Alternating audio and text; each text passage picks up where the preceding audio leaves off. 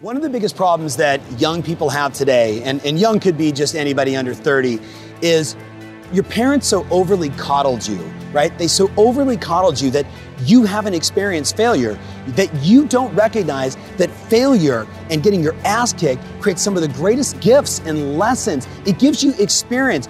My mentor, Mike Vance, would always say, You can't learn from experiences you're not having right? You got to get into the ring and you got to fight. You got to lose. I think about, uh, you know, my son Steven, who's a tennis player. I mean, it, it's the it's the quintessential game if you want to learn how to lose and grow from it. If you're a good tennis player, right, and he's not, you know, he's not a, uh, you know, an Andre Agassi, he's not, you know, Djokovic, he's not Federer, but he's a he's a great high school tennis player. If you're a great high school tennis player and you go out and you start playing in 20, 30, 40 tournaments in a year, if you're exceptional, you win 10 times. If you're great, you win like two or three times. Most people never win a single tournament, but they keep coming back to fight. You know what that teaches them? Persistence, drive, determination.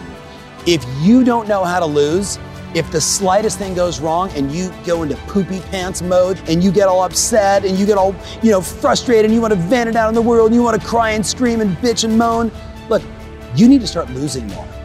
You need to embrace the failure because that's where all the lessons are. I just go back to Mike Vance. You simply cannot learn from the experiences you're not having, right? You've got to go out and fail.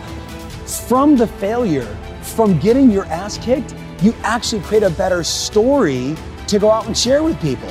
That's life. Failure is life. Failure is a gift. And if you don't get that, you're not going to succeed at the level you want ever in your life.